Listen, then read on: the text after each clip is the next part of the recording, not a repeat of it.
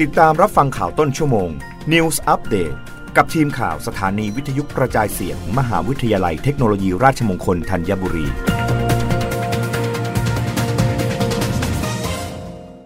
รับฟังข่าวต้นชั่วโมงโดยทีมข่าววิทยุราชมงคลธัญบุรีค่ะ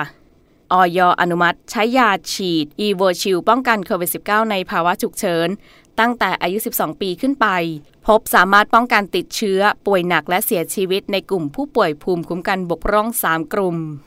นายแพทย์ไพศาลดั่นคุ้ม เลขาธิการคณะกรรมการอาหารและยา หรือออยกล่าวว่า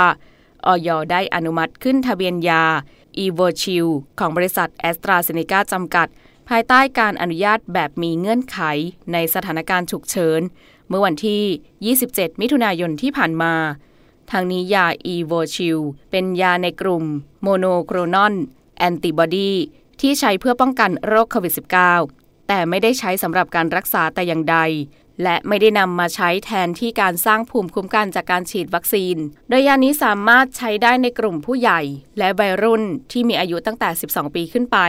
ที่มีน้ำหนักตัวอย่างน้อย 40 กิโลกรัม สำหรับประชาชนที่มีความจำเป็นต้องใช้ยานี้ควรแจ้งข้อมูลเบื้องต้นกับแพทย์เช่น ประวัติการแพ้ยา ประวัติรักษาโรค ระบบหลอดเลือดหัวใจ การตั้งครรภ์และการให้นมบุตร รวมถึงประวัติได้รับวัคซีน ทั้งนี้ยาอีโวชิลได้รับการขึ้นทะเบียนที่สหรัฐอเมริกา เมื่อเดือนธันวาคม 2564 และยุโรปเมื่อเดือนมีนาคม 2565 โดยมีประโยชน์สำหรับผู้ที่มีภาวะภูมิคุ้มกันบกพร่องปานกลาง จนถึงรุนแรง ที่อาจตอบสนองทางภูมิคุ้มกันต่อวัคซีนโควิดได้ไม่ดี หรือคนที่มีข้อห้ามในการฉีดวัคซีน หรือไม่ยอมฉีดวัคซีน ส่วนกระทรวงสาธารณสุขได้ศึกษาความคุ้มค่าพบว่าอีโวชิลสามารถป้องกันการติดเชื้อโควิด -19 การป่วยหนักและเสียชีวิต ในผู้ป่วยภูมิคุ้มกันบกพร่อง 3 กลุ่มได้แก่ ผู้ป่วยล้างไต